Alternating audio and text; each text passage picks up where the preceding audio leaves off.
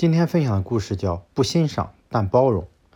一八四七年，俄国作家陀思妥耶夫斯基对空想社会主义产生了浓厚的兴趣，为此他还参加了彼得堡拉舍夫斯基小组的革命活动，与一帮热狂热的空想社会主义艺术家为实现理想而奔忙。一次，陀思妥耶夫斯基将自己撰写的一篇关于空想社会主义的文章。寄给远在彼得堡的好友别林斯基，希望他能阅读这篇文章，并在媒体上予以支持。别林斯基认真阅读了托斯托耶夫斯基的文章，然后很快回信：“我不欣赏你现在的思想和做法，但我不会在媒体上表明我的态度，支持或者反对的话我都不会说。但作为朋友，我不会干涉你的研究。思想认识上的差异不应该成为我们友谊的障碍。”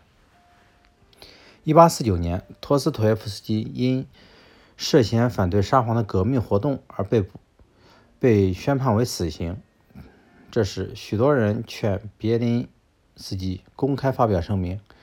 与托斯托耶夫斯基划清界限，以免连累自己。别林斯基却却出人意料的联合俄国的几位知名作家，对沙皇的宣判结果表示异议。别林斯基说：“我们的观点虽然不同，但我知道他是一个正直的作家。我不希望这片土地失去一位优秀的作家。”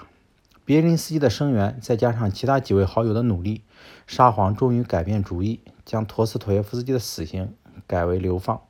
真正的朋友，或许他不欣赏你，但他绝对可以包容你，尽管有着截然相反的价值观、背道而驰的处世哲学，在关键的时刻。他却会抛弃差异和分歧，向你伸出温暖的双手。